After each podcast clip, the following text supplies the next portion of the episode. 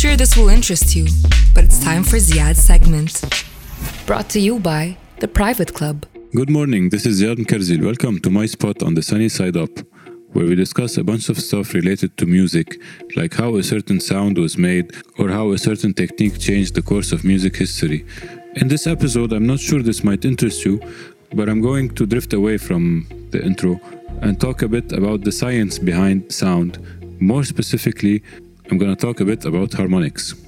There are many sounds around us, and there are very similar sounds.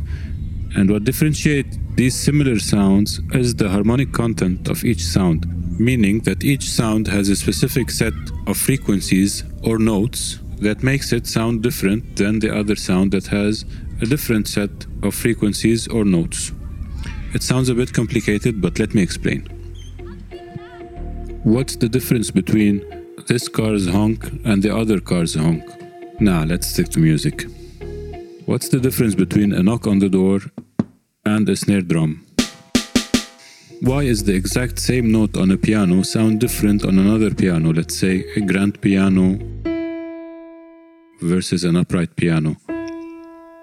Or the exact same note on a different instrument, say a violin or a guitar? And we can differentiate between them. So basically what's going on in the sound, the note that they are playing is exactly the same note. It's the mixture of harmonics that define each instrument's own character. Harmonics are overtones that are naturally added over the root note, which is the first harmonic, in correspondence to the instrument's type, the way of playing, and architecture. These overtones have different volumes that result in the overall character of the sound.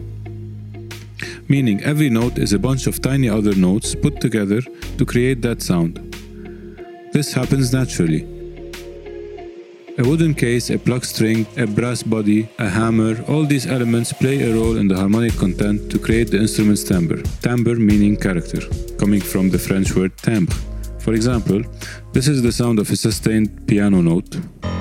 I'm gonna filter out the harmonics and listen to the basic harmonic of the piano.